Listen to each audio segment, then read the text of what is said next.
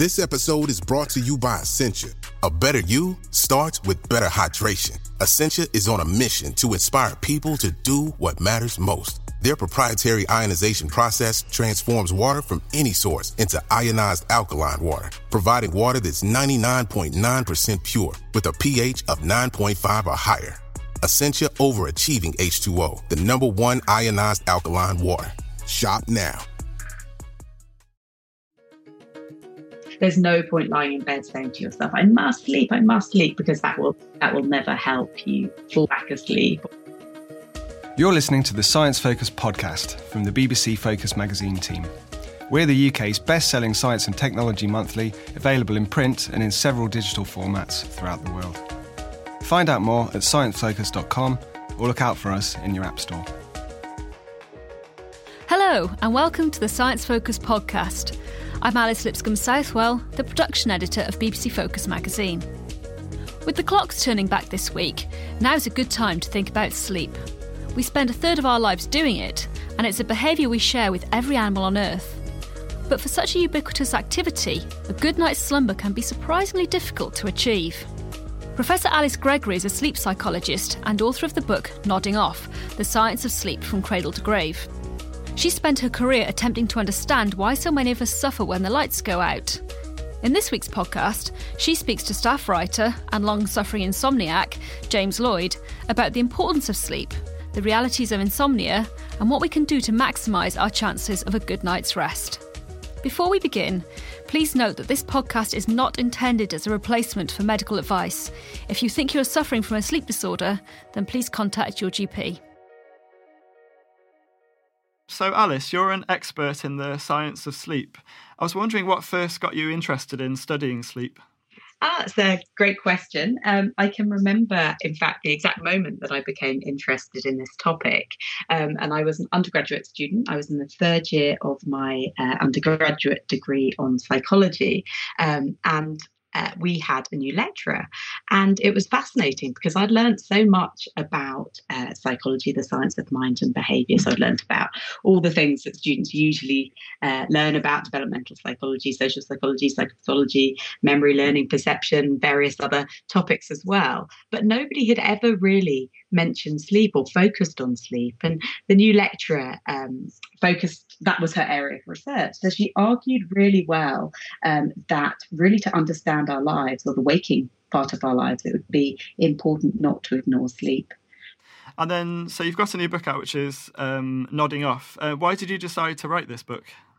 Uh, yeah, that's uh, interesting. So um, I've been interested in sleep research for uh, so many years now, um, and I, of course, think it's fascinating. I spend my life thinking about uh, sleep and researching it in relation to different things. Um, and I think, like many academics, I always had in the back of my mind that it might be nice to write a book.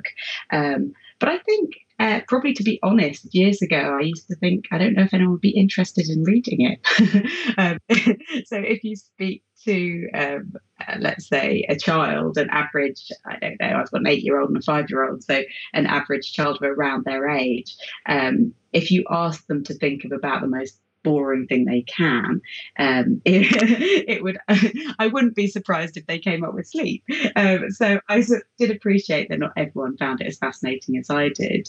Um, but then I had a baby, um, and uh, all the new parents that I met were um, fascinated by sleep, um, and I think as well, even though I've been researching it a long time, I've never really had firsthand sleep deprivation um, of the type I had when my first child was born. Um, so I thought it might be a good time to sort of share some of the information I'd learned over the years. But um, I don't just focus on children's sleep. I think um, uh, I spoke to a publisher, in fact, and he said, That's great, but why don't you uh, extend that to look at it across the life course? So, okay, so the theme of this podcast is how to get a good night's sleep. Um, but before we go on to talk about that, I thought it would be a good idea to remind ourselves of why sleep is such an important thing in the first place. Um, so, what kind of effects does a bad night's sleep have on us? Yeah, well, um, I think we are learning all the time about the importance of sleep. It's um, people often talk about the fact that researchers don't agree on the the, the functions of sleep, uh, but but actually, I think that um, we all pretty much agree that it's important, um, and we're finding out all the time what it's important for. So uh, there was a study a few years back looking at how sleep can help with removing toxins from the brain that may build up during the day. Um, we know that sleep's important for learning and memory, uh, the functioning of the immune system. There's literature looking at sleep in relation to weight. Um, and uh, there's all kinds of studies that's even been found that uh, if, you, if you sleep, uh, get enough sleep, then you're more likely to look your best. So it's it seems to be related to um, so much of our waking lives. Mm-hmm. So that beauty sleep is kind of true then. exactly, exactly. In fact, that might have even it was either the title of the paper or um, uh, one of the uh, uh, media articles written about it. So yeah, there was there was a headline. I think it was something like, you know, there is some truth to beauty sleep. and of course, there are links to mental health as well, aren't there? Like bad sleep is, yeah. is linked to bad mental health too, as well as physical health. Yes, and there have been some really important studies recently showing that um, uh, by uh, improving sleep or giving people help for their sleep, actually it appears to have positive effects for different aspects of psychological well-being as well, which is really exciting because it provides the potential opportunity of uh, uh to uh, support people's mental health by improving their sleep. Okay, um, so going on to bad sleep then. Um, I myself am quite a bad sleeper. Um, I've always had problems with sleep, but recently it's kind of almost tipped the balance into going into kind of full on insomnia. So I was wondering, when does a sleep problem become insomnia? What is the definition of insomnia? Yeah, uh, that's uh, another good question. And uh, sorry to hear about your sleep. Um, so uh, I, I, think many of us, uh, certainly I have experienced bad nights of sleep. You know, that's something that uh, a lot, many people do experience. Um, but when it becomes a clinically significant problem, so something that perhaps uh, people need to get help for, um, so when it's when it's a diagnosable insomnia disorder, depends on various features. So, for example, um, we need to think about frequency. So, is this just once once a month? If it is, then it's unlikely to uh, be considered insomnia. However, if, if, it was occurring three or more times a week, um, then uh, uh, that would be one a bit of information that the doctor would be interested in in terms of um, uh, making an insomnia diagnosis. Uh, the, the, duration as well. I mean, I've had periods, short periods, uh, when I've had periods of stress at work, for example, and I haven't slept very well. But um, if, it, if it's going on over an extended period, so for example, over three months, then uh, again, that would be something that uh, a doctor would be interested in. Uh, we also think about impairment. So, is this having an impairment on your daytime functioning? Um, uh, it, it, for example, in your work or your relationships or other areas of your life, that would be relevant too. Um, and there are other criteria as well. So, for example, are you having the, a, a reasonable opportunity to sleep? So, we know, for example, with new parents, they may wait, be woken up multiple times uh, in the night, and this may go for an extended period. Um, but it's not necessarily that they have insomnia, but rather that they don't have this opportunity for um, this sleep in the way that other people might have because they're being woken um, because they're attending to the needs of a newborn baby. Uh, so opportunity is another thing that's considered. Yeah. And so you mentioned stress there as one possible trigger of insomnia. Um, I was wondering, what are the different reasons why people get insomnia? Is it is it linked to lifestyle and environment mostly, or is there a genetic component as well, for instance? Yeah, yeah. Well, I think there are so many different potential triggers for insomnia. Um, certainly, stressful life events can be something that can uh, lead to the development of insomnia. Um, I think you asked about genetic a genetic component as well. Um, and actually, some of my work has looked at twins, um, and I've been interested in uh, identical and non identical twins. And we use this information in order to try and draw conclusions about genetic and environmental uh, influences on uh, sleep um, and relationship to other things as well. Um, but but certainly these studies seem to suggest that there is a genetic component, um, meaning that uh, if you look at a group of people um, and we look at their individual differences in insomnia symptoms, then differences in terms of their genes may be important as well as differences in terms of their environmental experiences as well. Um, but but yeah, so sort of to go back to your question, I think you said the main causes of insomnia. Um, so, you know, there may be a genetic vulnerability in certain people. There may be uh, life events that can uh, lead to these sleepless nights. And then it's also quite important to then think about what happens at that point. So, um, you know, many people have sleepless nights and um, perhaps uh, don't worry too much about them. But there can also be problems when you start um, uh, uh, sort of responding to your sleepless nights in specific ways. So, for example, the way you're thinking about this or the way that you're behaving. Um, so that's useful to know about as well. So, for example, there's there's no point lying in bed saying to yourself, "I must sleep, I must sleep," because that will that will never help you fall back asleep, or or catastrophizing about the effects of sleeplessness, where you might be thinking, um, you know, if I don't sleep, then this will lead to this problem and various other problems. And you know, again, um, that that's not helpful in terms of uh, getting sleep. I find with me, it's almost like a vicious cycle because I'll, I'll have a bad night's sleep and then because I know how important sleep is, and because I want to sleep so much, I'll I'll try even harder the next night to sleep. Yes. And obviously, yeah. the harder you try to sleep, the harder it is to get to sleep. So then you have another bad night's sleep. So it's almost like a a kind of yeah self reinforcing type thing. So the way to do it, I guess, is to step back from it, is it, and to almost not almost not worry too much about it. I mean, one of the so, so when I was researching my book, uh, my book, one of the um, interesting bits of information that I was reading about was that um, there have been some theories about the fact that historically we used to take two sleeps in the night. Um, so we would go to sleep, would naturally wake up, do something else, and then go back to sleep. And one of the things that I thought about this was how um, sort of how positive that um, model could be in terms of insomnia. So instead of lying there and feeling that you're failing in terms of your sleep, um, potentially even think of it as um, a sort of uh, uh, uh, something that is uh, many people experience, and there are different ways of sleeping. I think as long as you give yourself sufficient opportunity, that's important. Do what you can to give yourself enough sleep. But I think you know things do often go wrong with sleep, but uh, it's it, it's a good idea, if possible, not to try to overthink it. So just to kind of almost go with it and do what you can to deal with it um, I mean, I've, i I, can't, of course, comment on your specific case. And, and just to add, I'm not a, uh, medically trained. I'm not a doctor or a clinical psychologist. Um, but but certainly, I would recommend to people talk to your doctor, try and get some help. We know that for chronic insomnia, um, CBTI, so cognitive behavioural therapy for insomnia, can be a very useful uh, first line um, uh, approach to dealing with this. So so individual individual people would need to speak to their doctor about whether that would be appropriate for them given their specific case or not.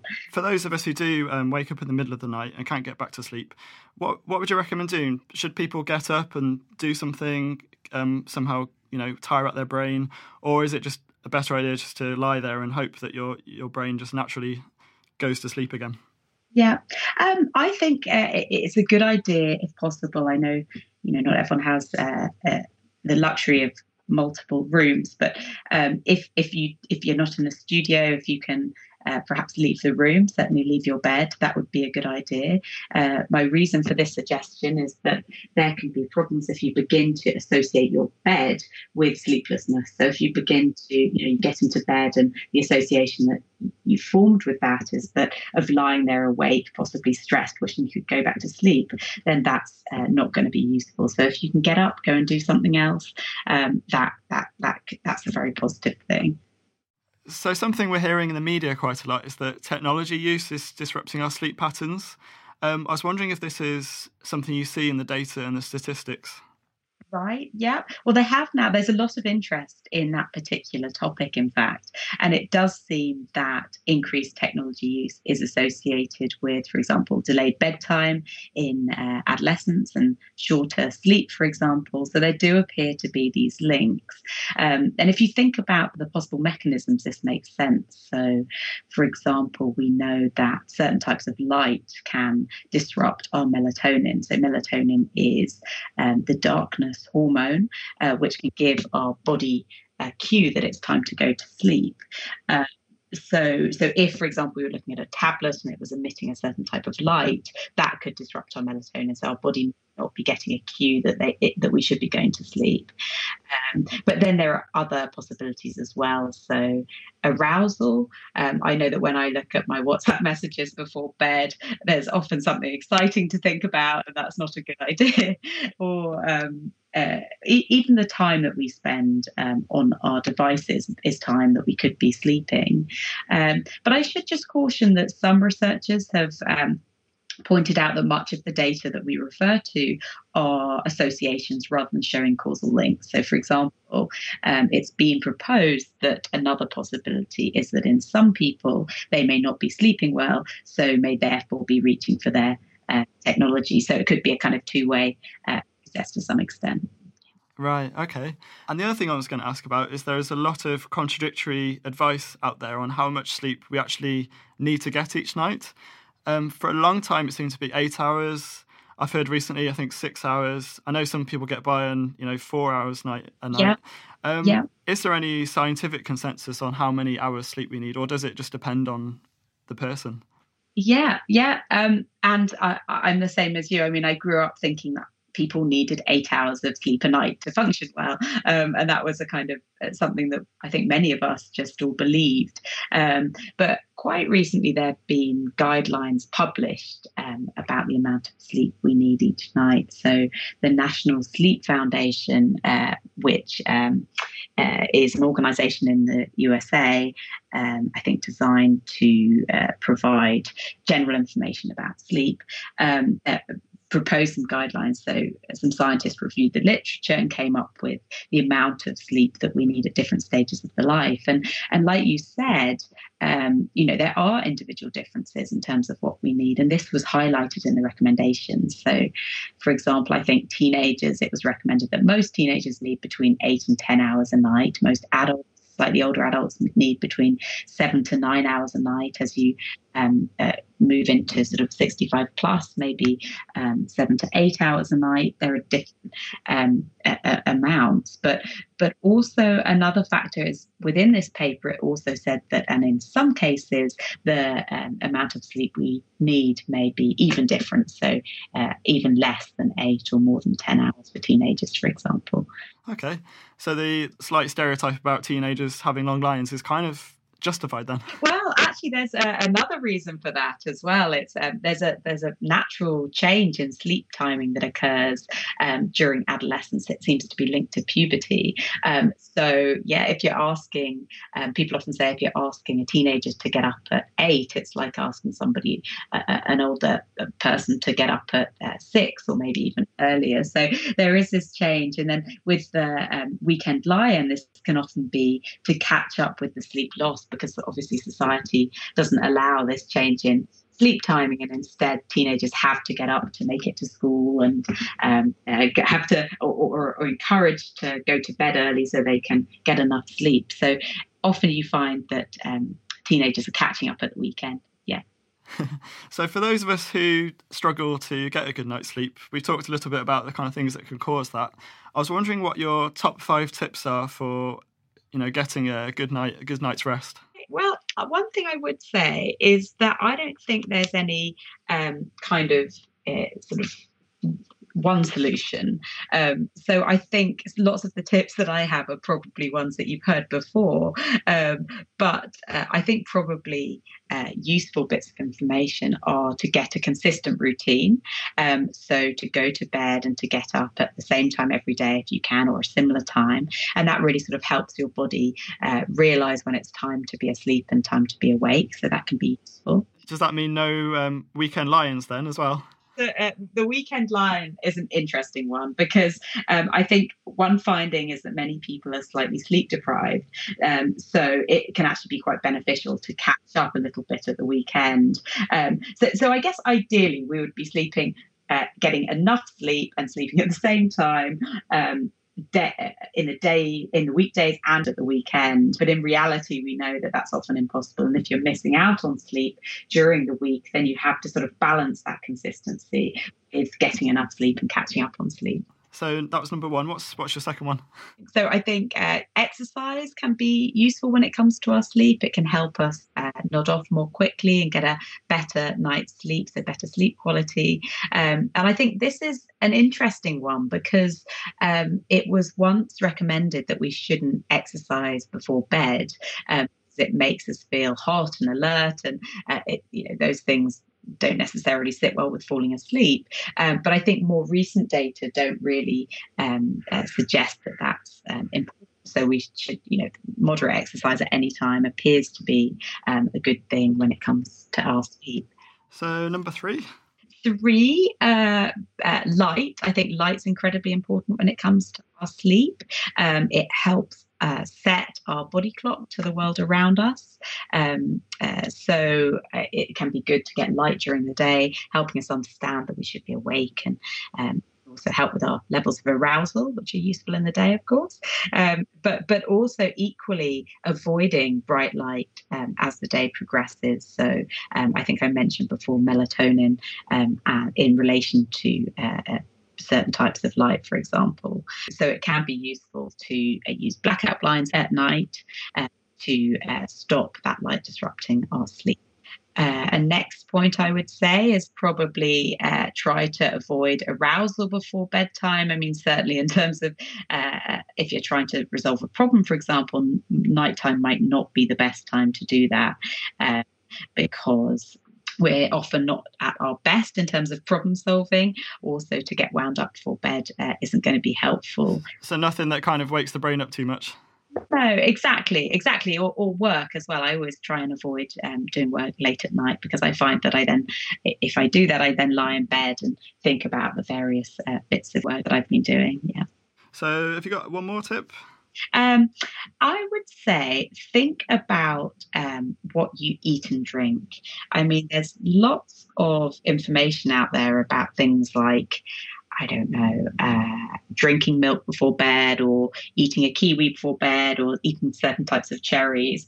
Um, and my reading of the literature is that uh, there's not a great deal of evidence or, or, or not very robust evidence uh, to say that they're definitely going to be helpful for your sleep. Um, but what is much clearer is that certain things that we consume can cause problems for our sleep. So the most obvious ones being caffeine and alcohol.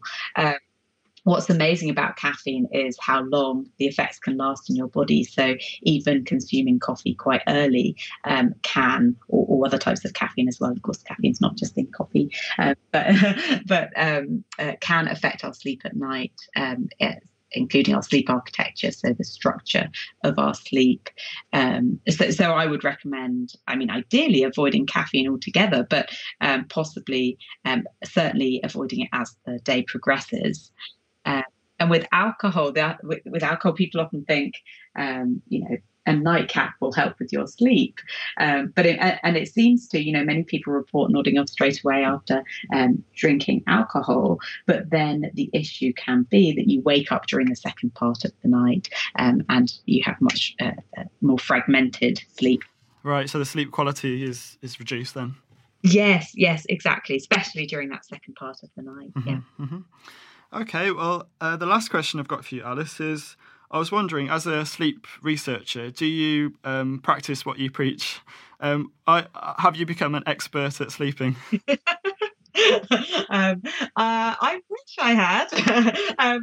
um, actually my sleep's not too bad i um i there are lots of things that i definitely do right so i prioritize my sleep if the dishes are in the sink i've uh, been known more than once to say to my husband i can't possibly do them now because i'm uh, you know i need to get my full eight hours sleep um, so yeah, I use it as an excuse for sure. Um, also, consistency um, is something I do pretty well. Actually, I get exhausted. Um, so by ten o'clock, I you almost always get into bed. I mean, of course, I well, I've got a bit of a social life, so occasionally I have a late night, and that's great. But but on the whole, I tend to have a pretty consistent routine. And my kids also are very good at acting like an alarm clock and getting me up at the same time every day. so um, so that's that that's what I do well. I also don't work at night. I, I almost never work at night actually because. Um, I do find that that can disrupt my sleep.